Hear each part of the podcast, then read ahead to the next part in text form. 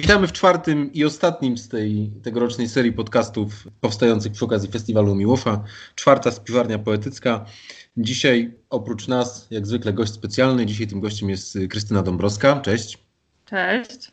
Łączymy się dzisiaj online, e, łącza wolne od COVID-u, ale, ale tak czy inaczej nasz temat festiwalowy, inny stan skupienia, myślę, że dobrze e, opisuje teraz sytuację, która panuje ogólnie e, w świecie literackim i świecie, świecie w ogóle kulturalnym w tym momencie. Mnie bardzo ciekawie, jakie to będzie robiło wrażenie, jak się będzie to wszystko oglądało albo słuchało tego tam za 5 czy 10 lat, że to, czy to będzie tak, że to był taki jeden dziwny sezon, że wszyscy na online, czy to po prostu już będzie, że to był taki pierwszy sezon i to już tak zostało no do właśnie, dzisiaj. Właśnie, a ty jako, ty jako poetka pewnie miałaś pewnie sporo spotkań zaplanowanych, e, jakichś wydarzeń z publicznością i podejrzewam, że to się wszystko gdzieś tam zmieniło. Brakuje ci tego albo jak się z tym czujesz w ogóle? Trochę brakuje mi wyjazdów, bo miałam e, całkiem sporo e, wyjazdów zaplanowanych na jesień, takich no bardziej zawodowych, a ja bardzo, bardzo lubię podróżować i tego mi zabrakło. Z drugiej strony to sporo osób już o tym mówi, ale to jest prawda, że są dobre strony takiego trochę mm, jakby odpadają te wszystkie różne tu spotkanie, tu wyjazd i dzięki temu ten czas się robi bardziej ciągły i to jakoś tam sprzyja powiedzmy skupieniu. A jeszcze z trzeciej strony to ja nie jestem y, specjalnie wielbicielką takich online'owych na przykład czytań, nie bardzo, to znaczy brakuje mi takiego kontaktu, że na przykład czytam wiersze i, i patrzę naprawdę na ludzi albo mogę z nimi rozmawiać, tego mi bardzo brakuje. Więc tak, mhm. tak mam nadzieję, że to jednak będzie bar y, bardziej jeden sezon, dwa sezony, ale może już nie trzy sezony.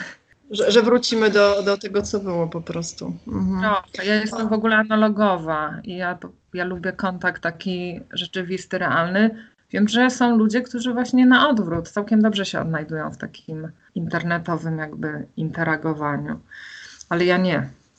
Ciekawa jestem, czy ta sytuacja inspiruje e, poetów do tworzenia wierszy, które by nie powstały, jakby nie ta sytuacja. Nie, nie mówię, wiesz, o tym, że będziemy pisać, wiesz, że COVID... Antologia poezji pandemicznej. Tak, no, ale czy, czy, czy, to jakoś, wiesz, inspiruje do jakby innego myślenia, patrzenia, e, do, do jakichś innych refleksji, nie? Które gdzieś tam się pojawiają. Wiesz co, mi się wydaje, że znaczy w moim wypadku trochę tak, bo tak bardziej zaczęłam pisać, e, nie wiem czy wsobnie, ale tak bardziej może introspekcyjnie niż wcześniej, jakby trochę tak, to trudno powiedzieć, bo to znowu nie jest jeszcze tak bardzo długo, ale trochę tak. No i też muszę się przyznać, że w dwóch e, wierszach się pojawiły jakieś realia pandemiczne, ale to nie są wiersze o pandemii, tylko po prostu no, jest ten świat wokół i on jest taki, a nie inny, więc coś tam się przebija.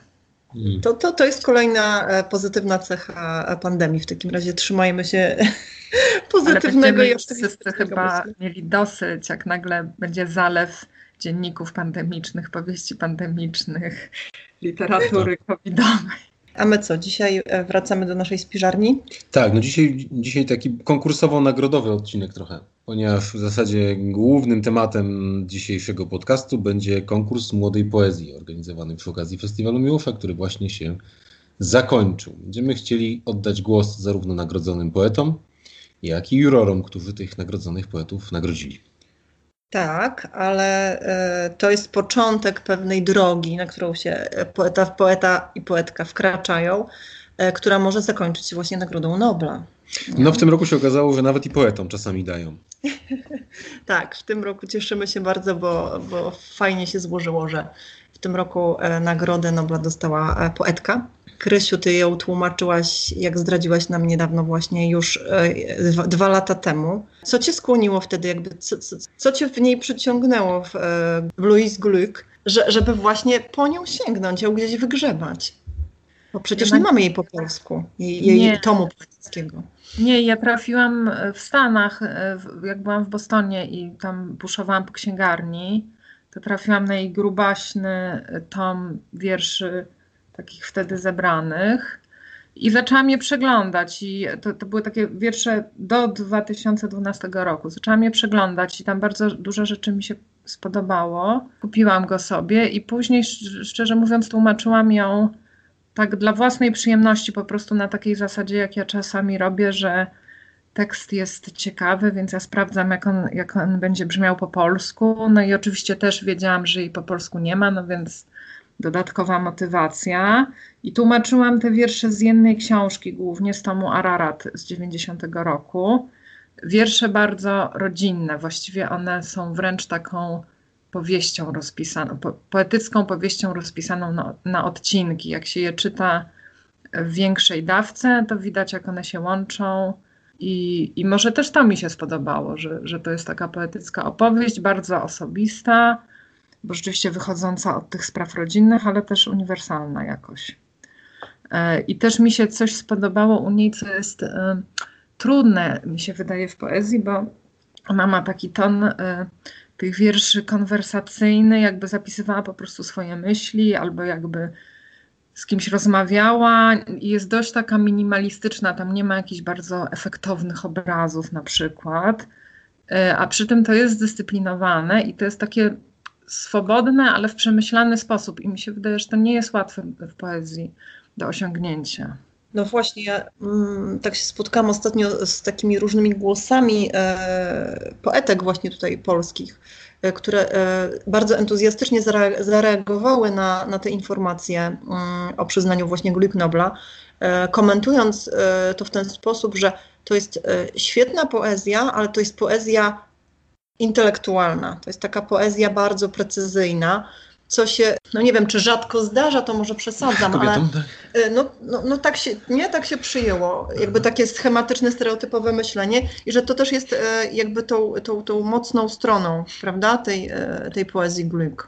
Tak, tak, chociaż ona, ta, tak ona jest intelektualna i, i ma dużo takich też chyba to Julia Fiedorczuk powiedziała, dużo takich erudycyjnych nawiązań, ale co jest u niej bardzo fajne, że te wiersze nie są takie napakowane właśnie, one się nie popisują. I nawet ten jej y, intelektualizm wydaje się czymś bardzo naturalnym, jakby ona właśnie, ja mam cały czas takie skojarzenie, jakby ona myślała na głos. I ma takie podejście bardzo czy chłodne, nie wiem, analityczne i filozoficzne do spraw bardzo emocjonalnych. I też wydaje się, że ja mam takie wrażenie, że ona często w tych wierszach bierze takie sytuacje no, wręcz trywialne, nie wiem, bawiące się dzieci, obserwuje jak, się, jak dzieci ze sobą e, konkurują, albo jakiś jakieś sytuacje właśnie między ludźmi w rodzinie, co kto powiedział, co kto zrobił, coś, co się zdarza dość powszechnie i ona wyciąga z tego takie no daleko idące wnioski psychologiczne, tak to rzeczywiście wgłębia się w to i tak trochę jak naukowiec pod szkiełkiem to obserwuje. To my też się wgłębimy i pod szkiełkiem obejrzymy sobie jeden wiersz Louis Glick na sam koniec audycji w kąciku, co poeta miał na myśli. Tym razem co poetka miała na myśli. Zgadza się. E, a co wcześniej w audycji? Wcześniej, e, teraz posłuchajmy za chwilę e, Natalii Malek, która opowie o tym, czym dla niej jest poezja, mm, co, co, co, co, co to dla niej znaczy. Potem, potem debata. Potem debata, tak. Spotykamy się z jurorami konkursu Młodej Poezji. Posłuchamy też laureatów tej, tej, tej, tej nagrody. A na koniec pogadamy jeszcze o wierszu Gulik.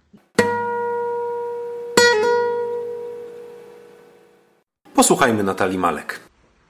Poezja jest dla mnie przestrzenią wolności i od zawsze taką była. Wydawała mi się oferować wolność od wszelakich nakazów, rygorów, wymagań. Oczywiście jest to w jakiejś mierze pozorne. Poezja stawia swoje własne wymagania i domaga się pracy, domaga się jak tak naprawdę każde rzemiosło doskonalenia się, co, co jest um, rygorem, co jest obwarowane wieloma warunkami. Ale w świecie, w którym bardzo wiele e, naszych aktywności zależy od polityki, od e, jakiegoś rodzaju zarządzania, organizowania, Poezja wydaje się od tego wolna i wydaje się taką przestrzenią, w której do kontaktu między czytelnikiem, a autorem, czy też czytelniczką, a autorką, dochodzi dzięki dobrowolności. Powiedziałabym, że czytanie wierszy e, jest e, aktem wolicjonalnym e, i podobnie ma się z pisaniem, jeśli chodzi o mnie. Ja piszę wiersze, piszę teksty w nadziei na ich absolutnie dobrowolny odbiór, nie poparty żadnym przymusem, żadną modą, żadną doraźnością. Mam wielką nadzieję, że teksty, które napisałam, e, oprą się tego rodzaju pokusom, zakusom i nie będą przykrawane do, do bieżących potrzeb i nie trafią na indeks e, zarządczy, który wydaje mi się zagrażający i wydaje mi się być podstawowym impulsem skłaniającym do tego, żeby od e, tych rygorów uciekać. Zgadzam się z pewnego rodzaju domysłem wyrażonym cytatem z Wisławy Szymborskiej. Mianowicie wydaje mi się, że poezją może być wszystko, a raczej, że poezja czy też wiersze są w stanie czerpać z absolutnie każdego rejestru języka. Bardzo mnie ciekawią e, miejsca nie, niepoetyckie, E, tudzież nieutożsamiane w powszechnym odbiorze z jakiegokolwiek rodzaju poetycznością, czy, czy poetyckością, czy lirycznością. Mm, te pojęcia wydają mi się bardzo duże, a z jednej strony mało, mało znaczące. Wydaje mi się, że tak odległe dziedziny, jak e, na przykład budowa czegoś, e, albo budowa człowieka, albo budowa statku e, albo mm, sposób robienia czegoś, wytwarzania czegoś, produkowania czegoś może stanowić duże źródło inspiracji. Mnie na pewno inspirują różnego rodzaju atlasy, encyklopedie, ulotki, katalogi. I jest to na pewno źródło, z którego czerpię informacje o świecie, a przez to też impuls do własnego pisania.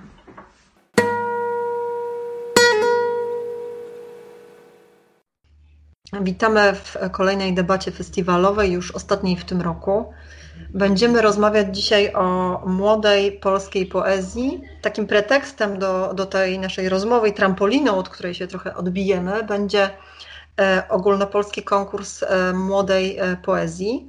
Zaprosiłam do dzisiejszej rozmowy jurorów tego konkursu. To jest już piąta edycja, która odbywa się zresztą od kilku lat w ramach Festiwalu Miłosza. Moim gościem jest profesor Joanna Zach, historyczka literatury, wykładowczyni na Wydziale Polonistyki Uniwersytetu Jagiellońskiego, znawczyni poezji modernizmu, też poezji Miłosza. Dzień dobry. Dzień dobry. Drugim gościem jest Kuba Kornhauser, poeta, tłumacz, literaturoznawca, wykładowca, którego zainteresowania orbitują wokół poezji awangardowej, literatury eksperymentalnej i wokół wielu innych tematów, ale to, to chyba ważne w tym kontekście, w którym się dzisiaj spotykamy. Cześć, witaj. Cześć, cześć.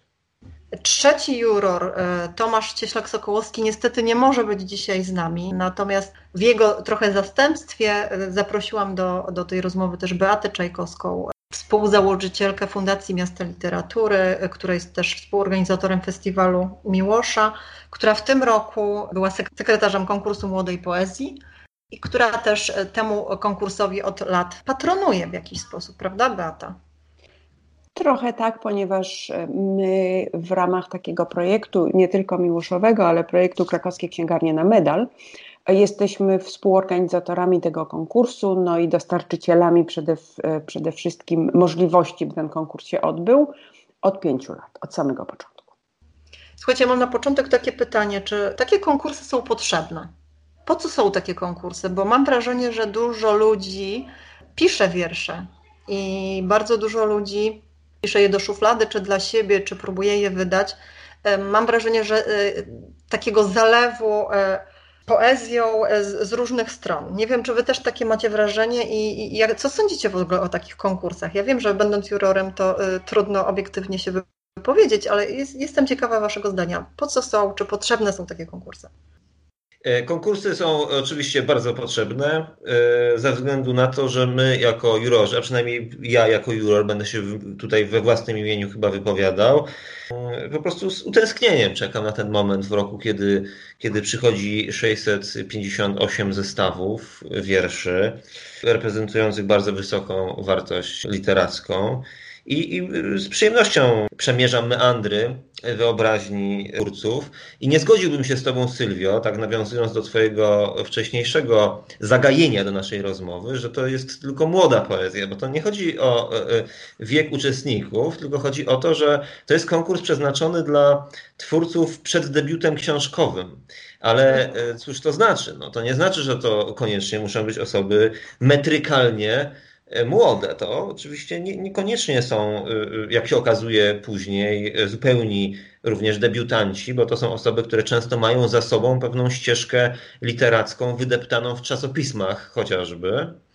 Przepraszam, że ci przerwę. Zgadzam się z Tobą. Ja oczywiście może to źle powiedziałam, bo ta, ta nazwa, prawda, konkurs młodej poezji E, trochę e, może mylić trop i pokazywać, że to są młodzi, e, nie wiem, czy licealiści, myślimy tak, studenci, chociaż też się pewnie tacy zdarzają, zaczynają swoją przygodę jakby z takim oficjalnym funkcjonowaniem w roli poety czy poetki. Tak? Jasne, jasne, chociaż ra raczej chyba chodzi tutaj o to, że ta poezja jest młoda, no bo ona jest jakby w tym sensie Aha. nowa, natomiast nie, nie ma tutaj mowy o poetkach i poetach, natomiast dla nas jest też ciekawym doświadczeniem konfrontacja później z żywymi autorami, ponieważ oczywiście konkurs, jak wiele tego rodzaju imprez literackich, rozgrywa się e, anonimowo, to znaczy dostajemy pakiety wierszy, które są znaczone godłami jedynie, więc właściwie e, prócz Beaty, która jest sekretarzem e, nagrody i ma dostęp do PESELi, my ich jako jurorzy nie mamy, w związku z czym kierujemy się wyłącznie naszym czytelniczym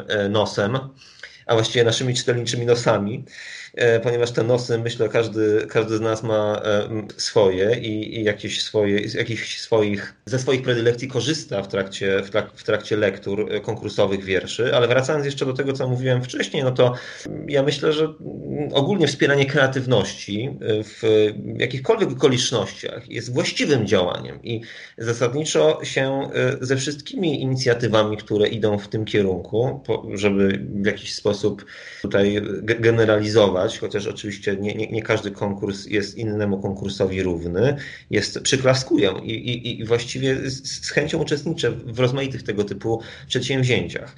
E, ale to, co najciekawsze, to jest właśnie to, o czym zacząłem mówić, mianowicie, kiedy dostajemy tak pokaźną dawkę tekstów, zestawów naprawdę jest y, więcej z każdym rokiem, okazuje się, że Możemy y, uczestniczyć w swego rodzaju rozpisanej na wiele y, głosów dyskusji czy debacie na temat tego, w jaki sposób funkcjonuje powszechne mniemanie na temat tego, czym jest poezja, jak należy pisać wiersze, jak należy do tego się y, zabrać i co to znaczy tradycja literacka.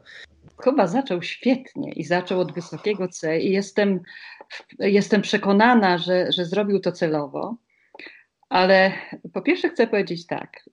W tym roku mieliśmy 256 zestawów.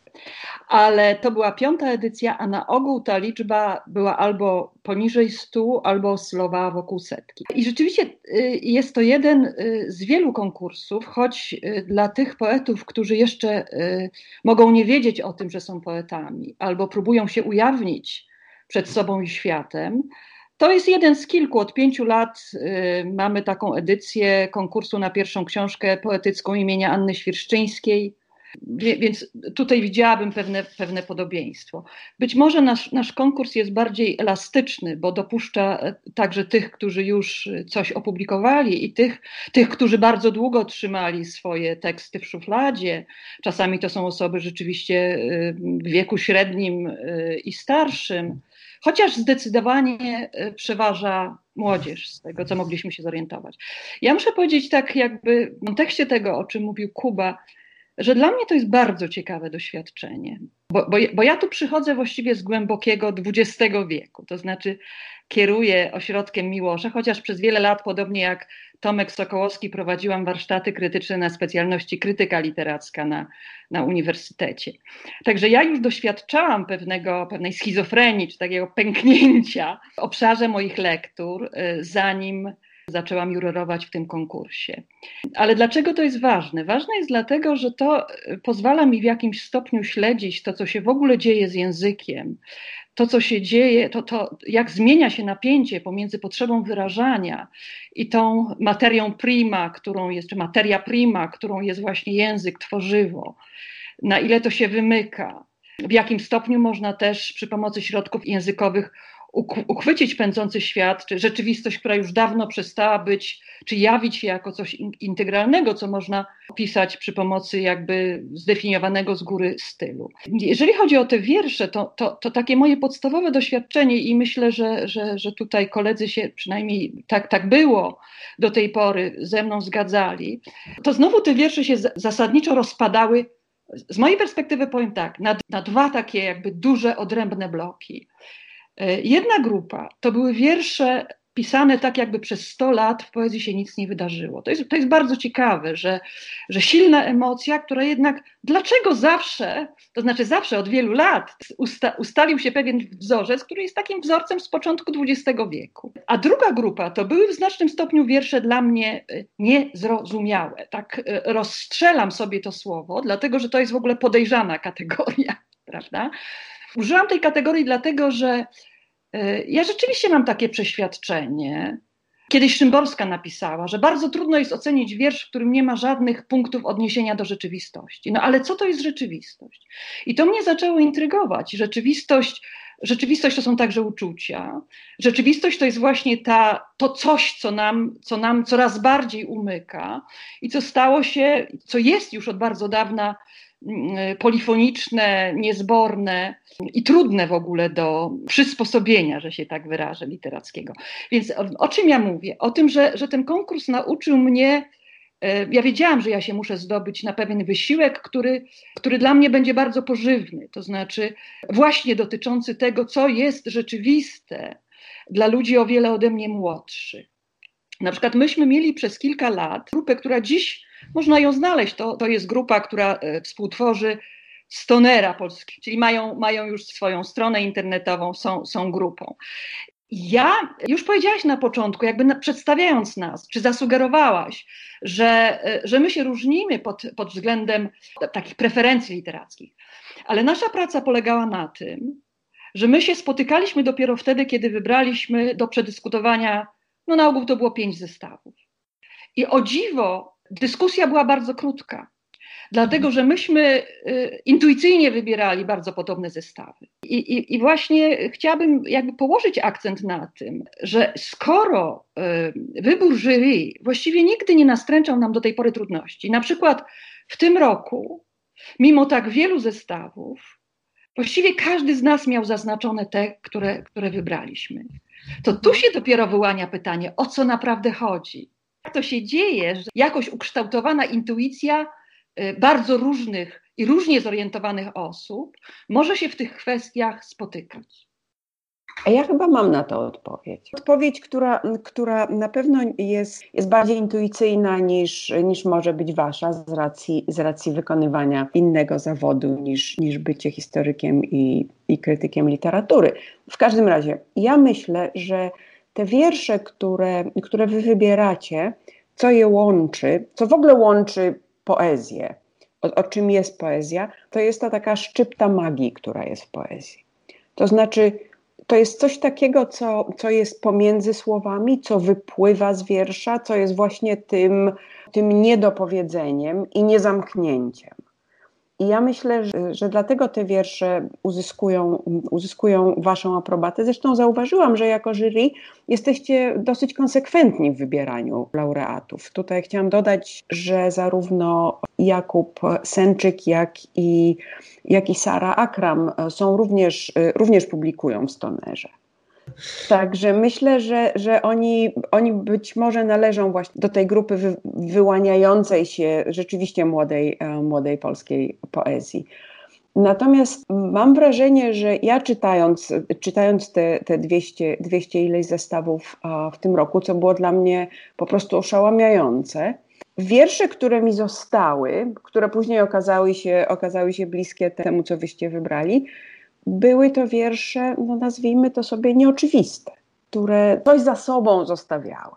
W przeciwieństwie do, do wielu wierszy, które były mimo największych prób autora, dosyć powielające. To, co powiedziała Joanna o wczesnym XXI wieku, ja to nazywam romantyzm z emfazą młodej Polski. Mhm. No właśnie, bo ja chciałam nawiązać do Twojego tekstu, który napisałaś e, niedawno do Liberté i spytać jurorów, czy się jakby zgadzają też z Twoją e, tutaj taką propozycją trochę podziału tych wierszy, które przychodzą na konkurs, na, na kilka takich kategorii. Tutaj Ty dzielisz to na poezję e, powiedzmy ogólnie miłosną, E, na tą właśnie młodopolską, romantyczną. Też trzecia grupa to jest ta patriotyczna i religijna. Czwarta, bo to są te wiersze, które łączy to coś, coś innego, co je wyróżnia, co, co charakteryzuje e, tę poezję w jakiś sposób inny od pozostałych. Tam jakaś wewnętrzna właśnie dyscyplina, dobór słów, dobór języka, który jest inny niż tamte pozostałe. I ja mam pytanie, czy wy się z tym zgadzacie i jak wy to jak, jak wy to e, postrzegacie globalnie, to co dostajecie? Chciałabym anulować tę kategorię wierszy niezrozumiałych, bo ona nie dotyczy tego podziału, ona, ona właściwie żadnego, e, żadnego takiego sensownego tutaj rozróżnienia nie dotyczy. Ja chciałam mówić właściwie o tym, co mnie spotkało na początku. I też chciałam mówić o tym, co zyskałam. To znaczy właśnie, że e, że nie ma już tej bariery, że, że, nie muszę się przez to przedzierać, że właśnie powiedzmy, jeżeli istnieje ta, ciągle ta grupa wierszy niezrozumiałych, to ona stopniała. E, oczywiście, tylko e, w takim razie zwięźle dopowiem, że ten tematyczny podział, o którym, bo tutaj mamy do, do czynienia z podziałem tematycznym, mhm, tak, tak. E, on się mniej więcej zgadza z moim doświadczeniem. Przy czym, przy czym te naj, najlepsze wiersze, najlepsze zestawy, i to też jest zgodne, będzie chyba zgodne z tym, co, co Beata powiedziała, one się temu podziałowi wymykają. Zresztą to jest dosyć powszechnie znane, że, że dobra poezja zawsze więcej odsłania niż mówi, ale ty to ładnie nazwałaś magią i mówiłaś o wierszach nieoczywistych. Więc ja bym tylko podkreślała, że ta nieoczywistość między innymi na tym polega, że te najlepsze zestawy nie przylegają tak gładko do, e, nie, nie wpadają nam w te szufladki po prostu. Tak, zgodzę się z tym, co Joanna powiedziała i właściwie moje doświadczenie lekturowe jest podobne. Ale wydaje mi się, że niezależnie od podejmowanego tematu, y, największą wadą y, tych wierszy, które y, możemy czytać, jest ich po prostu taka dość, po pierwsze, tania deklaratywność, polegająca na tym, że polegająca na takiej bardzo mocnej wierze w to, że doświadczenie da się przełożyć jeden do jednego na, na, na, na poezję, tak? czy na język poetycki. No nie jest tak do końca. Autorzy jakby nie zdawali sobie sprawy z tego, że poezja nie polega tylko, czy przede wszystkim na jakiejś takiej konfesji w stylu no, zwierzeń z, z własnych y, problemów, które y, zatrzymują się na poziomie y, wysłowienia licealnego, mniej więcej duża e, faktycznie, no nie wiem czy większość, ale na pewno jakaś spora grupa naszych współobywateli ma takie doświadczenie pisania wierszy gdzieś tam do szuflady, albo niekoniecznie do szuflady w wieku właśnie licealnym, pierwsza miłość, dojrzewanie i tak dalej. Wydaje mi się, że jakby odkłada się takie przekonanie, że na tym ma polegać poezja właśnie. I to, i to jest pewien problem, ponieważ w połączeniu z, z jakimiś brakami także w posługiwaniu się językiem e, w sposób no taki koherentny właśnie, żeby to słowo jeszcze raz uwypuklić, powoduje, że jakby z poezji czynimy jakiś taki właściwie zamknięty cykl, obieg tych samych tematów, tych samych oczywiście chwytów stosowanych cały czas, a co gorsza tych samych jakby kalkowanych zwrotów, poszczególnych słów, metafor, które po prostu y, jakby jedziemy na tym samym koniku już od wielu, wielu lat i właściwie, tak jak powiedziała Joanna, wynika z tego, że właściwie nic się nie zmieniło w polskiej poezji od, od wielu, wielu lat. To jest jakby jeden problem. A, a drugim problemem to jest problem ludzi, y, którzy chyba mają lepsze pojęcie o tym, czym jest i czym powinna być y, poezja, przynajmniej czym powinien być dobry wiersz, taki, który chciałoby się czytać. Mianowicie to jest problem ulegania pewnym doraźnym modom. I te mody, oczywiście one się mogą zmieniać, ale wydaje mi się, że one formułują jakiś sposób e, pisania, używania języka, obróbki rzeczywistości w taki sposób, że czytając wiersz właśnie osoby, która wydaje się fantastycznie wręcz operować jakimiś skrótami myślowymi, e, odwołaniami do, do popkultury, e, czy też przed, czy jakimś przetwarzaniem E, rozmaitych tradycji literackich, że jakby czytając to wszystko, jakby otrzymujemy jakąś taką magmę, taką, taki dziwny amalgamat rozmaitych elementów, że jakby widzimy fascynację wieloma właśnie poruszanymi wątkami, także w filozofii, w antropologii, czy jakimiś popularnymi postaciami ze świata popkultury, ale tak naprawdę jakby nic poza tym. Po prostu nie przeradza się w to w dobrą, w dobrą poezję. Prawda? No jednak dobry wiersz, oprócz tego, o czym powiedziałyście i z czym się zgadzam, powinien nieść w sobie jednak sporą dawkę jednak pewnego niedosytu, tak? Znaczy niedosytu ze względu nie na braki techniczne, braki formalne,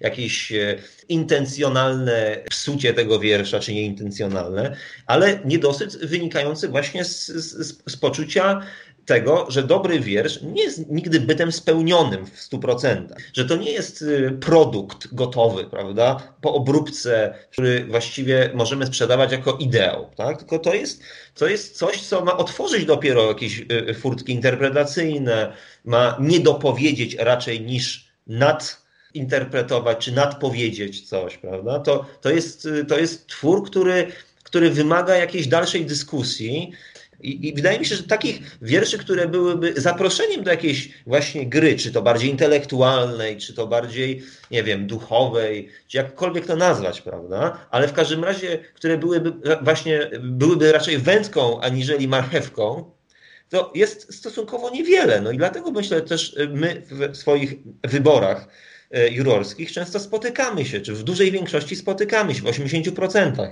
mamy wiersze, które w, du w dużej mierze chcą być produktem skończonym, chcą być produktem, chcą się podobać, albo no jakby e, wręcz przypodobać. Mam, mam, mam takie nieodparte wrażenie, że wiele z tych tekstów jest zakrojonych jako właśnie teksty idealne. Lepiej się już nie może. Patrz, jak fantastycznie potrafi rymować, dobierać epitety, jak te porównania się skrzą, ale no co z tego? tego, skoro jakby dobrej poezji z tego nie, ma, nie ma, nie ma dobrej poezji. Gdzie ta dobra poezja tkwi? Bo e, rozumiem, że w tym niedopowiedzeniu, bo z jednej strony mówi, że są ci, którzy mają rzeczywiście jakiś pogląd, jakieś wyobrażenie na temat poezji e, przed powiedzmy kilkudziesięciu lat, czy nawet wieków właściwie. E, to są też, rozumiem, ludzie, którzy nie czytają współczesnej poezji po prostu, tak? Nie czytają współcześnie tego, co się pisze dziś, bo też tak to rozumiem. A dwa, że są ci bardziej świadomi, ci właśnie co pewnie czytają i jakoś tam się tym fascynują czy zachwycają i sami próbują naśladować e, umiejętnie bądź nie. I teraz pytanie. W skrócie tak, tak. tak. Bo właściwie już powtórzyłaś to pytanie. Nasza rozmowa jest bardzo otwarta i nie będziemy jej w żadnym punkcie domykać, ale to pytanie, na, na czym polega dobra poezja, czy czym jest poezja, poeta, czy raczej poetka może powiedzieć: Nie wiem i trzymam się tego jak zbawiennej poręczy. My, wchodząc w rolę krytyka, czy też jurora, też nie musimy tego wiedzieć a priori, ale my musimy w pełni uzasadnić y, własne wybory i własne decyzje. I tutaj Kuba powiedział bardzo wiele. Ja powiem coś może, ha, jednocześnie oczywistego i zaskakującego w tym, w tym kontekście. Mm, o tym jednak decyduje osobowość. Oczywiście trzeba to przetłumaczyć na te y, kategorie, którymi przed chwilą posługiwał się e, Kuba. Dla mnie ważny jest i aspekt formalny, i aspekt znaczy konstrukcyjny, i aspekt poznawczy, a właściwie odpowiedniość tych dwóch aspektów. Ale, ale jeśli powiedziałam osobowość, tutaj miałam konkretne zjawisko. No y, y, tak, to y, to się nie da zdefiniować, to, to, to, musimy, musimy potraktować to pojęcie osobowości intuicyjnie, ale mogę, mogę podać przykład. Y, kiedy czytałam, teraz wiem, y, kto to jest, i, i mogę tak powiedzieć, kiedy czytałam wiersze Justyny Tomskiej, to miałam poczucie kontaktu z, z kimś, kto mnie zaprasza do swojego świata. I kto ten świat dla mnie jakoś uporządkował, zorganizował, otwiera go przede mną, ale jednocześnie pozostawia tajemnicze zakamarki. W pewnym sensie wchodzę już w to pewnie, o czym w jakiejś kolejności chciałaś mówić, ale y, ja mogę powiedzieć, co w tych wierszach jest uderzające. Justyna Tomska jest laureatką tegorocznego. Tak, tak akurat tak jest, ale y, y, ja, ja podaję ten przykład, żeby, żeby jakby troszkę zilustrować to, co, co miałam na myśli, mówiąc, że to jest jednak osobowość. Mo, można to tak powiedzieć, że, że, że to jest ktoś, kto naprawdę ma coś do powiedzenia i, i znajduje odpowiednie środki. Ma też do siebie dystans, bo, bo to pozwala mu jakby po pierwsze jakby uszanować i uwzględnić czytelnika, po, po, drugie jakby przepracować materię językową, nadać jej mm, kształt poetycki. E, natomiast bardzo prosto mogę powiedzieć to, co mnie w tych wierszach uderzyło. Ona właściwie opowiada o czymś, o czym się nie da opowiedzieć. To, to można powiedzieć banalnie, że chodzi o śmierć, ale ona to, y, ona, ona to widzi z ukosa, z takiej perspektywy, gdzie rzeczywiście z, z pewnym zaangażowaniem, jak gdyby śledzimy pewne imponderabilia, pewne, pewne akcydensy y, życia. To już nie powinnam tego rozwijać, bo, bo jakby zepsuję to swoje określenie. Miałam takie poczucie, że ona mówi nie o tym, a przez to tym bardziej o tym. Mówiąc o triwiach, pokazując y, rzeczy błahe, ironizując, ukrywa jakieś głębokie serio, które do mnie dociera. I to jest o wiele bardziej przekonywujące i to jest w jakimś sensie zgodne z naszym doświadczeniem, bo, bo właśnie tak się to przeżywa, nigdy wprost, czy też rzadko wprost. Jeśli chodzi o Justynę Tomską, no to myślę, że myślę, że tutaj się zgadzamy i w podobny sposób y, mógłbym to ująć, jeszcze dodając do tego y, taką dużą, wydaje mi się, dojrzałość w operowaniu językiem konsekwencje w stosowaniu przyjętej perspektywy i jakby kompozycyjnych ram które sobie nie sztucznie, ale jakoś tak płynnie e, wypływają, czy jakby współtowarzyszą podejmowanemu tematowi. Jeśli jesteśmy przy laureatach, to może powiedzcie też o Jakubie Sęczyku, bo on jest także laureatem tegorocznego konkursu, bo mamy tutaj dwójkę laureatów w tym tak, roku. Tak. Co w poezji Jakuba Sęczyka e, Was porwało, zaciekawiło? Jeśli chodzi o Jakuba Sęczyka, to wydaje mi się, że to jest jeden z tych autorów, którzy starają się e, znaleźć taką właśnie jakąś trzecią drogę pomiędzy mówieniem o własnym doświadczeniu, bycia tu i teraz, w konkretnym świecie, w konkretnej rzeczywistości, która dla wielu rysuje się raczej w czarnych, ciemnych barwach. Mam tu na myśli zarówno kwestię krytyki y, kapitalizmu, która pojawia się dość często w tak, wierszach poetów zaangażowanych często y, o nieukrywanej lewicowej proweniencji, a z drugiej strony y, też mowa o jakimś takim osobistym doświadczeniu już ukonkretnionym bycia z jakiejś małej ojczyzny, zresztą ta mała ojczyźnianość znowu powraca w młodej poezji. Wracam właśnie z festiwalu Silesius we Wrocławiu, tam też mówiono o debiutach literackich, przyznawano nagrody za debiuty i ta kategoria się tam pojawiała jako taki leitmotyw właściwie tych, e, tych rozważań. I myślę, że u Sęczyka też to dość dobrze widać, zarówno w tym zestawie, który wysłał nam na konkurs, jak i w innych zestawach, z którymi startował w innych konkursach literackich. Też, e, jak się okazało, byłem E, blisko tych konkursów, w których ów Jakub Sęczyk się, e, się pojawiał. Zresztą jest to człowiek, który pewnie niedługo będzie już debiutował książką, więc myślę, że ta dykcja jakoś tam się krystalizuje, czy wręcz się wykrystalizowała.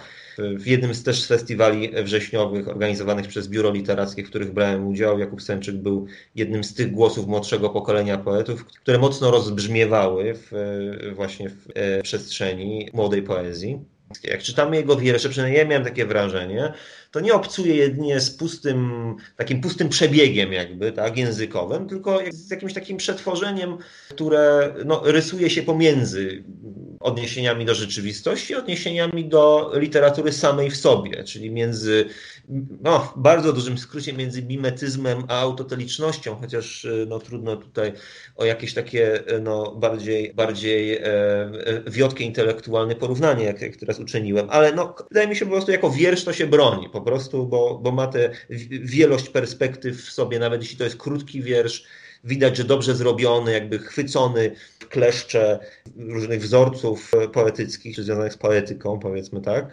Będą z tej mąki e, jakieś, jakieś poetyckie e, bochenki, które nie wiem, czy, czy z chęcią będziemy chrupać, ale na pewno myślę, że będą nam towarzyszyć i nie zczerstwieją tak, tak, tak szybko. Też coś dodam, tak, ale ja dodam coś zupełnie w, w innym stylu. Ja, um, ja czytam zarówno poezję, jak i literaturę w bardzo obrazowy sposób. To znaczy, um, ja wiem, jak to u mnie zostaje, i tutaj u mnie to zostaje postacią jakichś impresji bardziej wizualnych.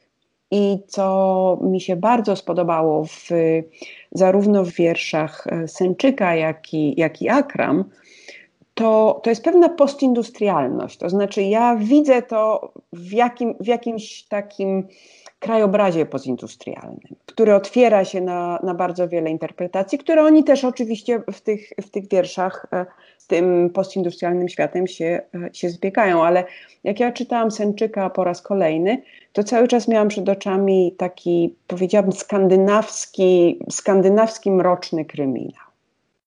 Natomiast jeśli chodzi o, o Justynę Tomską, to, to jest bardzo, to jest znowu poezja wnętrza. Ona się odbywa w, w takich wycinkach, coś takiego, co, co zapamiętujemy, bo dla mnie jest ten jej cykl to jest cykl właściwie o pożegnaniu. A jeszcze dodam tylko, jeśli mogę, ta kategoria w ogóle śmierci, schyłku, rozpadu jakby jest kategorią spajającą te wszystkie trzy przedsięwzięcia poetyckie, niezależnie od środków, jakimi się posługują już w, w kreowaniu tych poetyckich obrazów właśnie. Bo jeśli u Akram i u Sęczyka mówimy o śmierci, to jest śmierć antropocenu w ogóle. I to jest jedna z kategorii w ogóle, która się pojawia w młodej poezji manifestacyjnie wręcz. To znaczy, no, żyjemy w epoce no nie tyle nawet postindustrialnej, o której mówiła Beata, bo to jest wręcz za słabe stwierdzenie. To jest, e, e, to jest epoka w ogóle po człowieku, po końcu człowieka, po, po końcu człowieka, jakiego znamy. To znaczy, poruszamy się w ogóle w, w obrębie jakichś takich zupełnie nowych, nowych zjawisk, w ramach których dokonuje się nowego ustalenia nowego statusu ontologicznego pomiędzy człowiekiem a przestrzenią, czy w ogóle światem. E, to nie chodzi tylko o schyłek, no nie wiem, władczości czy sprawczości człowieka nad przestrzenią, tak? czy nad światem ogólnie, nad jakimś biotopem, w którym się e, znajduje, ale to jest w ogóle schyłek prawdopodobnie ziemi, kości być może. Wydaje mi się, że sporo tych młodych twórców tak w ogóle rozumuje i w ten sposób konstruuje swoje wiersze. To nie chodzi tylko o prostą ekokrytykę czy ekopoetykę, tylko po prostu o śmierć antropocenu. To jest pierwsza sprawa. Natomiast w przypadku y, y, Justyny Tomskiej to też mamy oczywiście do, mamy ten sam temat, śmierć człowieka, tak? Tylko, że to jest śmierć pojedynczego człowieka, ale jakby razem z tym człowiekiem jednym, pojedynczym, w tym konkretnym doświadczeniu opisanym w wierszach Tomskiej, umiera każdy człowiek, którego znamy, który umiera na naszych oczach, który umiera w nas, możemy uniwersalizować to doświadczenie. Siła tych wierszy polega na tym, że przy dość dużym, czy właściwie bardzo dużym elemencie takiej wiwisekcji e, własnego wnętrza i wnętrza najbliższych otrzymujemy dość uniwersalny, dobrze zrobiony językowo, mini e, wykład odbierający patos, jakiś taki negatywnie rozumiany, no śmierci, śmierci najbliższej osoby to jest naprawdę, myślę sobie, że e, bardzo fajne, że spotyka się trójka ludzi zajmujących się poezją, siedzących w poezji, piszących poezję o poezji, patrzących na tę poezję z różnych punktów widzenia, ale w sumie tak naprawdę dochodzicie do podobnych wniosków, bo jest coś, co łączy. Tak naprawdę ta, ta kategoria, że to jest dobre, to ma potencjał, jest jakby poza, no właśnie, zainteresowaniami naukowymi. Preferencjami może. Preferencjami, nie. dokładnie tak. To też jest, myślę, że wartościowe, prawda? Słuchajcie, to mam jeszcze jedno pytanie do Was, takie ostatnie, albo może przedostatnie. Y, co nurtuje młodych poetów i poetki? Bo mówicie, że ta śmierć, antropocentryzm, ale mnie jeszcze ciekawi, czy coś jest jeszcze innego, co, co jest wspólne dla tej młodej poezji chodzi mi o tematykę i chodzi mi też o, o inspirację. To znaczy, czy potraficie spojrzeć na tę poezję i powiedzieć, to, to jest osoba, która, nie wiem, inspiruje się Miłoszem, Barańczakiem. Czy, czy oni czerpią z jakiejś tradycji poetyckiej, czy nie? To by nie sięgało w głąb ich sytuacji, przede wszystkim sytuacji egzystencjalnej i społecznej. I to też nie jest coś całkiem nowego że oni czują się, jakby to powiedzieć, jest takie poczucie nieważkości czy nieważności, które nie wynika jak z samooceny, tylko z tej konfrontacji pomiędzy tym, co y, otwiera przed nimi świat społeczny, rzeczywistość, i jakby czuli, że, że nie ma nawet nisz, że brakuje nawet nisz, które pozwoliłyby by im się określić i naprawdę jak z pewnym impetem uczestniczyć w, w życiu. Ja mówię tutaj o, o, o pewnego rodzaju nowym dla mnie odczuciu samotności. I takim konflikcie pomiędzy potrzebą znaczenia, bycia tym, a nie innym, i potrzebą komunikacji, a także potrzebą jak gdyby odnalezienia się po prostu e, w, w pewnym spektrum, no przede wszystkim społecznym, bo bardzo dużo, dużo wierszy dotyka i spraw prekariatu, i, i chaosu, i właśnie tego, że świat na nich nie czeka. Zgadzając się z tym, mogę powiedzieć tylko, że jeśli chodzi o tę grupę wierszy e, erotycznych czy, czy, czy miłosnych, no to są, to są to e, wiersze, które nie inspirują się tym, co się współcześnie raczej pisze o miłości, a e, reprodukują w dużej mierze to, co zostało już napisane dawno Pawlikowską Jasnorzeską, czy jakieś wzorce wcześniejsze. Jest dużo wierszy też inspirowanych, no właśnie, szeroko rozumianą młodopolszczyzną i w takiej manierze pisanych. Pozytywne inspiracje. No nie, ale to wiesz, to byśmy zakładali, że duża część społeczeństwa czyta, a to jednak jest błędne założenie, ponieważ wcale nie jest tak, że ludzie, którzy piszą, więcej czytają od tych, którzy nie piszą. Mhm. Mam wrażenie, że nawet mniej czytają, ponieważ w tym czasie, kiedy inni mogliby coś przeczytać, to oni, pisza, to oni piszą w tym momencie. Więc jakby to jest, to jest, pewien, to jest pewien problem. Dlatego, kiedy pytasz o różne inspiracje, e, podając konkretne nazwiska, tu się robi już nieciekawie, bo to trudno y, też skonstruować oczywiście z, tego, z tej całej panoramy, którą, którą otrzymujemy, tekstów, jakieś y, solidniejsze e, ścieżki e, inspiracyjne, zwłaszcza w, w tym roku, jak powiedziały moje przedmówczynie, rzeczywiście mieliśmy, mieliśmy ponad 250 zestawów, no i musieliśmy sobie z nimi radzić, niezależnie niezależnie od tego, jaką formułę poetycką przyjmowały i jakby trudno też rzeczywiście skupiać się na, na, na wyznaczaniu teraz jakiejś osi, czy tematycznych, czy, czy formalnych, czy, czy jakiejś inspiracji. Natomiast rzeczywiście jest tak, i to o, o czym też już wspomnieliśmy, że jest grupa twórców, powiedzmy, bardziej świadomych, związanych z, z tym nurtem poezji zaangażowanej, ogólnie rzecz biorąc, Chociaż jak ostatnio słyszałem od tych najmłodszych poetów z roczników już dwutysięcznych, to ta kategoria poezji zaangażowanej już się przeżyła i oni, mimo że piszą poezję zaangażowaną, to nie chcą być w ten sposób określani. Ale chodzi o to, że to są, e, to są poeci, którzy e, pisząc o swoim tu i teraz, bardzo e, wyraźnie osadzonym w realiach społeczno-politycznych, z jakimś ideologicznym też przesłaniem, jednocześnie nie chcą się odcinać właśnie od od jakichś wzorców e, kulturowych, czy to jest tradycja literacka, czy to jest jakakolwiek inna tradycja.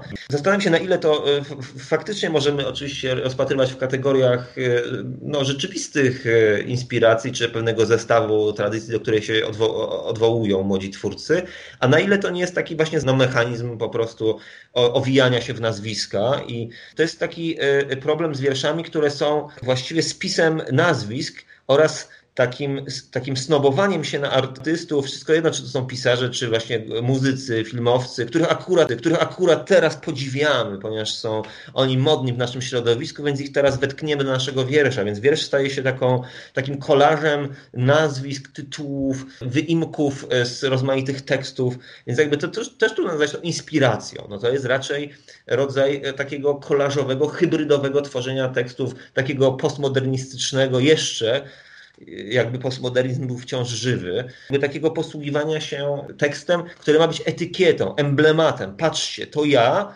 takie mam zainteresowania, do takiego, takiej tradycji się przyznaję, ale no, czy rzeczywiście ją przetwarzam w swoich tekstach, czy rzeczywiście korzystam z niej na jakimś e, wyższym poziomie, głębszym poziomie, to już niekoniecznie. A ja bym chciała dynamikę młodoliterackiego życia wyeksponować takim oto pytaniem. Kuba, a w jakiej kategorii poetów ty się w tej chwili znajdujesz? Czy jesteś, jesteś młodym, średnim? Czy już nie, nie, ja już jestem zdecydowanie średnim albo starszym średnim, bo okazało się podczas ostatnich debat, że osoby urodzone już w latach 90. są starszym pokoleniem. Ja już jestem dziadersem totalnym, boomerem. Znaczy, nawet tak nie wolno mówić, bo to już jest też właśnie dziadersowskie, że się mówi o sobie, że się jest dziadersem czy boomerem, czyli przedstawicielem pokolenia, no więc jakby wiecie, jak to jest. No. Ja już stąd wiem, dlaczego ja myślałam, dlaczego ja określałam te wiersze postindustrialne, bo ja po prostu y, być może biorąc pod uwagę, co się dookoła nas dzieje, mam wrażenie, że ja po prostu tego końca antropocenu nie dożyję. Że ja mam to szczęście, że, że ja po prostu wcześniej, zanim się wszystko rozpadnie, to ja jeszcze wcześniej uda mi się odejść. Być może za rok będziemy już czytać wiersze postpandemiczne i nawet bym sobie tego życzyła. No mieliśmy kilka. Znaczy postpandemii bardziej niż wierszy postpandemii. No właśnie, to chyba bardziej w tę stronę. Tak, tak, tak. Bo, nie, tak. bo z wierszami może być różnie ich jakością. Jest coś, coś takiego we mnie było, y, co mnie zdziwiło, że jest tyle w tym roku i w poprzednich też, prawda? Była bardzo duża liczba wierszy miłosnych. Ale one są przeważnie o nieszczęściu, o nieszczęśliwej miłości, o rozczarowaniu. Miłość, miłość to cierpienie. Beata, przecież no jak to, no? No ale to widzisz, to też jest zgodne z tradycją, y, z tradycją polską przecież, nie tylko literacką. Nie tylko. Cierpienie, cierpiętnictwo, martyrologia. Jeśli miłość, to w czarnych barwach tylko. No po co pisać o szczęśliwej miłości? No wiersze, no. To byłoby świetne podsumowanie naszej rozmowy, ale ja chciałam jeszcze jedną puentę. Chcę Was poprosić o jedną radę, której moglibyście udzielić poetom piszącym, młodym poetom. Więcej czytać. Joanna? Jeśli tylko możecie, nie piszcie. To znaczy piszcie, piszcie, jeżeli to jest konieczne. I to, i to nie jest żart, ponieważ naprawdę poeci odczuwają tę konieczność i wiedzą, co ona znaczy. Szymborska mówiła o koszu, że ma kosz w mieszkaniu i że każdy poeta powinien ten kosz też u siebie w pokoju. Szymborska daje przypis do tego, co powiedział Kuba. Mianowicie jakiś młody poeta pyta, do czego, do, do czego młodemu poecie potrzebny jest Kochanowski, a on odpowiada, do czytania. Ja bym powiedziała, to się wiąże, e, to się wiąże z jednym i z, z drugą rzeczą, o której już powiedzieliście. Nauczcie się czytać swoje wiersze, to znaczy krytycznie patrzcie krytycznie na swoje wiersze i po prostu czytajcie je głośno, nie wysyłajcie pierwszej wersji, myślcie, niech one siedzą. Kosz i głośne czytanie to są bardzo dobre rady. W ten sposób jakby dokonałaś syntezy tego, co ja powiedziałam i tego, co powiedział Kuba. Bardzo Wam dziękuję za tę rozmowę. Moglibyśmy jeszcze pewnie gadać kolejną godzinę o, o, poezji i o młodej poezji. Bardzo Wam dziękuję, y, a ja zapraszam jeszcze słuchaczy do posłuchania nagrodzonych w tym roku poetów w ich własnym wykonaniu. Dziękujemy bardzo. Dziękujemy. Dziękuję.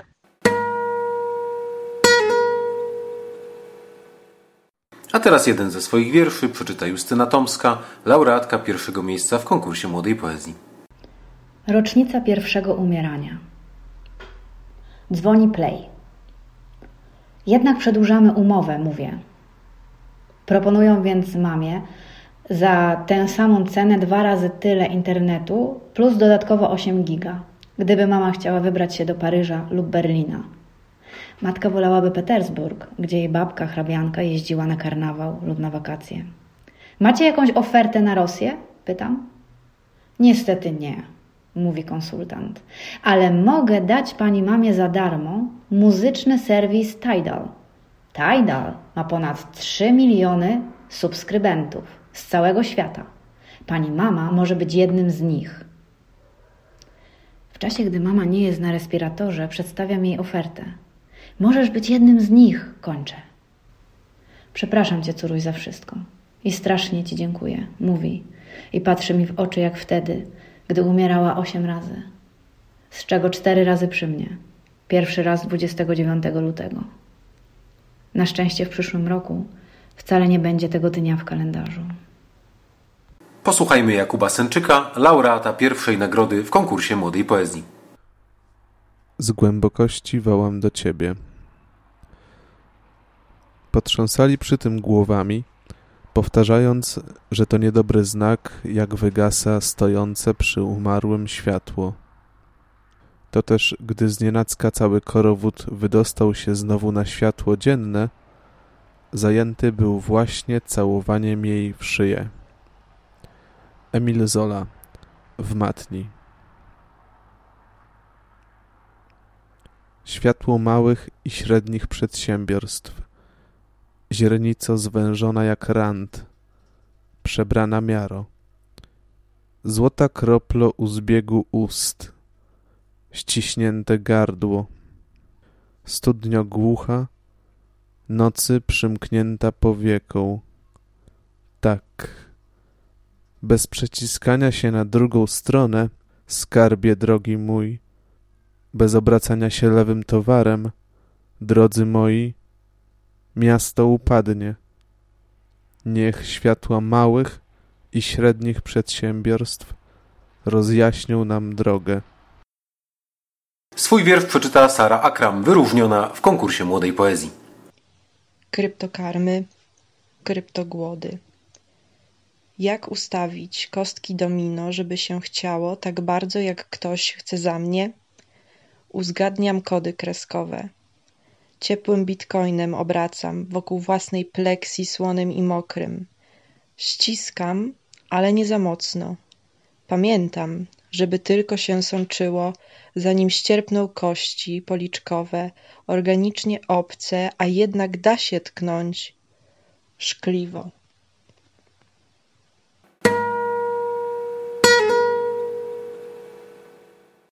To na sam koniec ostatniego e, podcastu Spiwarnia Poetycka, e, kącik znany i lubiany, co poetka miała na myśli. Dzisiaj wiersz świeżo e, ugotowanej noblistki Louise Glick w tłumaczeniu Krystyny Dąbrowskiej, która jest też i współgospodarzem tego odcinka, jak się to wszystko ładnie składa i która ten wiersz dla nas za chwilę przeczyta, tak? Tak, przeczytam. To jest wiersz właśnie z tomu Ararat, o którym mówiłam, czyli z lat 90 i jeden z tych wierszy rodzinnych, więc to jest taki wyimek większej historii. Ma tytuł Kuzyni. Mój syn jest pełen gracji, ma doskonałą równowagę. Nie rywalizuje jak córka mojej siostry. Ona ciągle ćwiczy, dzień i noc. Dzisiaj jest to trafianie piłkami do softballu w pień czerwonego buka, odnajdywanie ich, trafianie znowu. Po pewnym czasie nikt już na nią nie patrzy. Gdyby była trochę silniejsza, drzewo by wyłysiało. Mój syn nie chce się z nią bawić, nawet jeździć z nią na rowerze. Ona to akceptuje, przywykła bawić się sama. Nie bierze tego do siebie.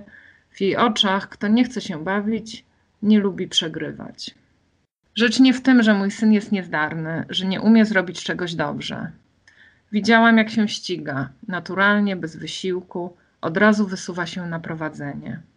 I wtedy zatrzymuje się, jakby od urodzenia odrzucał samotność zwycięzcy. Córka mojej siostry nie ma z tym problemu. Może być równie dobrze pierwsza. Już jest samotna. Znaczy, ten wiersz wydaje się prosty, ale jak zaczynam się nad nim zastanawiać, to myślę sobie najpierw o takim stereotypie mm, ról płciowych, że, że to właściwie mogłoby być odwrotnie, że ten chłopiec mógł być dziewczynką, a dziewczynka chłopcem i to by było bardziej, e, bym powiedziała, właśnie stereotypowe. Nie? Ale kto rywalizuje, dziewczynki czy chłopcy? Stereo... Stereotypowe? Mm, tak. No chyba chłopcy, nie? Ale właśnie to jest w tym wierszu ciekawe, no bo Czy rozumiem, że tam chłopcy zawsze tak właśnie lepsi, lepsi. No i, i, i te zabawy takie rywalizacyjne, to raczej przypisane są chłopcom i pewnie częściej chłopcy w takie zabawy, nie wiem, się angażują, wchodzą, nie? A tu jest ta dziewczynka, jest ta kuzynka, więc tu właściwie można pomyśleć tutaj o tych e, rolach płciowych z jednej strony, a z drugiej strony w ogóle można wyabstrahować to od tych ról i myśleć o samej tej sytuacji rywalizacji, nie? I tej samotności. Tak, mnie, mnie to y, zaciekawiło z tą samotnością właśnie. To y, niby jest takie oczywiste, że jak ktoś jest, nie wiem, odniesie sukces, to tam inni się od niego odwracają i nawet Louise Luke powiedziała pierwsze jej słowa po Noblu to było, że ojej, to ja teraz nie będę mieć przyjaciół, bo wszyscy moi przyjaciele to są pisarze.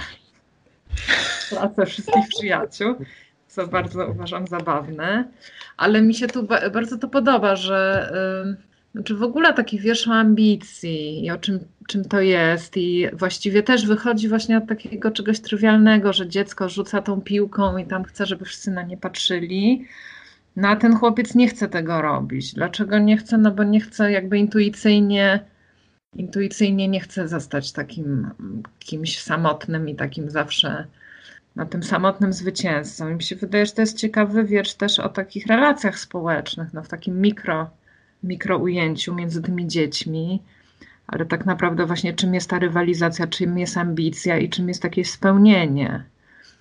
No dobra, ale droga tego chłopca też nie jest jakaś fantastyczna, bo rozumiem, że on postanawia zostać luzerem po to, żeby go wszyscy lubili, tak? Też może być tak, może być tak, ale może być to takie bardziej instynktowne, że no bo są tacy ludzie, którym wszystko przychodzi bez trudu, ale im tak znowu nie zależy. Nie zależy im, żeby być tymi pierwszymi i oni no, też można się zastanawiać, ale często właśnie w życiu mają lepiej. Więc... No właśnie to jest to pytanie, czy wiesz, musisz no, podjąć decyzję, tak? Czy będziesz, nie wiem, najlepszy, będziesz tym zwycięzcą, tak? Symbolicznie, czy, czy, czy nawet nie ale musisz się liczyć z tym, że właśnie nie będziesz, nie wiem, lubiany, nie będziesz gdzieś e, wyobcowany, będziesz samotny, bo rzeczywiście z tym się pewnie wiąże sporo e, tak. zazdrości otoczenia, e, co też, o czym też by można podyskutować, nie? Tak. A, albo właśnie wchodzisz w grupę, do, dopasowujesz się do tej średniej, stajesz się przeciętny, chociaż nie musisz wcale być przeciętny, albo możesz nie być przeciętny ale decydujesz się na tę przeciętność, nie? żeby nie być samotnym, tak? nie wyobcowanym, wyautowanym z jakiejś społeczności, z jakiejś grupy. Nie? Znaczy w naszych realiach to, to, polska szkoła publiczna po prostu to robi za ciebie, że cię po prostu do tej średniej przycina i nie daje ci tam za bardzo tą piłką w to tak. drzewo. Że to, to w, w, naszych realiach to nie ma takich dylematów, bo to się po prostu samo przez system dzieje. No. To prawda, jak ktoś się próbuje wyłamać, to wtedy ma kłopoty. Ale mi się tu jeszcze podoba, bo właśnie w tych wierszach z, z, tego tomu, ale chyba też w ogóle w jej wierszach jest coś takiego, że one tak mogą się wydawać takie szare, nie, nieefektowne, ale jest dużo takich w nich y, kruczków, bo na przykład tu w tym wierszu jest coś takiego na końcu, że ta dziewczynka jakby, a ona może być tą zwyciężczynią, bo ona i tak jest samotna. Ona już jest samotna. Nie jest samotna dlatego, że jest najlepsza, tylko już jest samotna. Znaczy tak, to ostatnie zdanie w tym wierszu rzeczywiście jakby e, trochę roz, e, rozbra, rozbraja tę sytuację albo ją komplikuje właściwie, prawda? Tak, Bo tak, tak. E, ona już jest samotna. Dlaczego jest samotna? Nie? No jak dlaczego? No bo dlatego, że spędza całe dnie na rzucaniu piłeczką w drzewo. No dlatego jest samotna. To nie, nie jest ze sobą niepowiązane. No po prostu dziewczyna ma w sobie coś takiego, że jak się na coś zaprze, to zajmuje się tylko tym, tylko na tym się koncentruje i dlatego właśnie jest samotna. No. I to są wybory, które człowiek gdzieś podejmuje instynktownie na samym początku i tyle. I to jakby nie, nie, nie ma tutaj takiej dyskusji, czy to jest dobrze, czy to jest źle. Jakby ona tak obserwuje tego chłopaka i tę dziewczynę, jakby każdy z nich od samego początku w jakiejś kompletnie idiotycznej sytuacji, bo mówimy właśnie o rzucaniu piłeczką. Wchodzi w jakiś taki sposób funkcjonowania z samym sobą i ze światem i to jest już podjęta decyzja na całe życie. To już się z tym nic nie da zrobić. To mi się w tym wierszu podoba. Tak, to prawda. To prawda, że to już jest takie, no właśnie takie instynktowne, że to nawet nie jest no. wybór, czy chcę, żeby mnie lubili, czy nie chcę, tylko to jakby samo idzie. Rozmawialiśmy też o drugim wierszu, którego tutaj w końcu wybraliśmy ten, ale mi też się u niej podoba to, że ona tak łączy mm, właśnie jeszcze oczywiste z nieoczywistymi, albo jakieś bardzo poważne, smutne z czymś prawie komicznym, bo tam jest wiersz o matce, która e, dostaje kwiaty od, e, od, od swojego wielbiciela. Ten wielbiciel nawet kiedy już umrze, to, to nadal te kwiaty jakby z zagrobu, znaczy one cały czas przychodzą. I to jest zderzone ze śmiercią męża tej kobiety, który no jakby po śmierci no nie wysyła jej kwiatów, nie robi tego. I jakby taka wiersz, który jest jakąś też elegią, bo on jest i smutny i też trochę komiczny y, i też tam jest coś takiego, że ta kobieta nie wymaga od tego swojego nieżyjącego męża, żeby on coś jej... I ileś takich y, dziwnych y, połączonych ze sobą też emocjonalnych rejestrów, które nie zawsze się tak y, w oczywisty sposób łączą. Tak, no ja jeszcze czytając wiersze, które podesłałaś nam inne, zauważyłam, że rzeczywiście tam jest zawsze jakaś relacja, zawsze jest jakaś dwójka, prawda, e, ludzi, czy ojciec, matka, czy siostry, tam też jest taka relacja między siostrami tak. bardzo skomplikowana. I to wszystko rzeczywiście się razem ze sobą gdzieś tam splata i, i tworzy pewien, nie wiem, schemat tej rodziny, pewną jakąś opowieść o tej rodzinie, o tej emocjonalności, o, o, o tej trudny, trudnych relacjach tak naprawdę. I wracając jeszcze do tego wiersza teraz tutaj, o tych kuzynach, no to są kuzyni, nie? To też jest rodzina. E, tak. Tutaj tą narratorką też jest przecież e, matka, matka tego syna, prawda? Tak, matka i ciotka, ona jest jednocześnie ciotką dziewczynki, matką chłopca, ciotką Dokładnie. dziewczynki, tak. Też mi się spodobało, co powiedziała Louise Gluck, że ona pisze właśnie takie wiersze, bardzo często one są super autobiograficzne, takie, y, ale jednocześnie ona jakby nie interesuje jej w tym jej konkretne życie, no tylko takie sytuacje typowe, które które wszystkim się zdarzają, bo ona chyba nie chce takiej łatki właśnie poetki, nie wiem, to co się mówi o niej ciągle, że poetka konfesyjna, czyli poetka takiego wyznania. Ona nie chce pisać takiego dziennika swojego lirycznego, tylko raczej używa tych doświadczeń po to, żeby pokazać no, szerszy, szerszą rzeczywistość. No tak, no to jest jakaś analiza, tak jak mówimy, pewnych relacji, pewnych, tak. pewnych związków, nie? A to jest jeszcze fajny element takiej bezradności tej matki i ciotki. To znaczy taki, wiecie, tu nie ma absolutnie żadnej interwencji wychowawczej. Znaczy ona tak patrzy na te, na te dzieci i tak zupełnie nic im ani nie może pomóc, ani podpowiedzieć. To jakby to wszystko, tak jak mówiliśmy wcześniej, wszystko to już się stało i oni tak jakoś własnym, tym, tym własnym życiem, własnymi schematami od samego początku idą. Ona tak patrzy na nich. Tak, tak to jest ciekawe, że ona jest taką obserwatorką i, no. i też ich traktuje właściwie jak już, no właśnie, takich zupełnie ukształtowanych ludzi i na swój sposób autonomicznych i w, i w tym sensie też dorosłych. I też no, mi się pod, podobał też sposób, właściwie też jak ona, jak ona pisze, że to jest taka no taka niezobowiązująca narracja i właściwie, no, można powiedzieć wręcz takie opowiadanie. I na końcu, tak to, to co ty Sylwia powiedziałaś, że to ostatnie zdanie jest takie z tym, że dziewczynka może być równie dobrze pierwsza już jest samotna, że ona jest taką mocną puentą, tak przyszpila i, i można jeszcze raz ten wiersz przeczytać. Ona jakby właśnie ta puenta rzeczywiście ten wiersz roz, rozbija i, i tak jak mówisz, można go znowu przeczytać jeszcze inaczej, prawda? I jeszcze inaczej, jakby mhm. inną drogą pójść e, w interpretacji. Myślę, że polecam, polecamy każdemu e, wczytywanie się właśnie w taki sposób w poezję i szukanie w, nim, w niej różnych tropów, różnych dróg interpretacji, bo tak naprawdę tego może być bardzo, bardzo, bardzo dużo. A my polecamy po pierwsze czytanie młodych poetów, a po drugie chyba polecamy też jednak czytanie uznanych e, poetów noblistów i noblistek. Tak, i myślę, że w całej tej rubryce znanej i lubianej y, próbowaliśmy słuchaczy przekonać do tego, że czasem warto jeden, nawet z pozoru oczywisty wiersz czytać kilka razy i nad tym jednym, jedynym wierszem czasami na dłużej się pochylić. Krysiu, dziękujemy Ci bardzo. E, Dzięki, po pierwsze za tłumaczenia, że jesteś, że byłaś z nami teraz w naszym ostatnim, naszej ostatniej spiszarni poetyckiej. I co, żegnamy, żegnamy się. się. Do usłyszenia. Ja Wam dziękuję. Bardzo fajna rozmowa. Dzięki. Do usłyszenia. Był to podcast Spiwarnia Poetycka, powstały w ramach dziewiątego Festiwalu Miłosza. Organizatorami festiwalu są Miasto Kraków, Krakowskie Biuro Festiwalowe i Fundacja Miasto Literatury. Projekt dofinansowano ze środków Ministra Kultury i Dziedzictwa Narodowego pochodzących z Funduszu Promocji Kultury.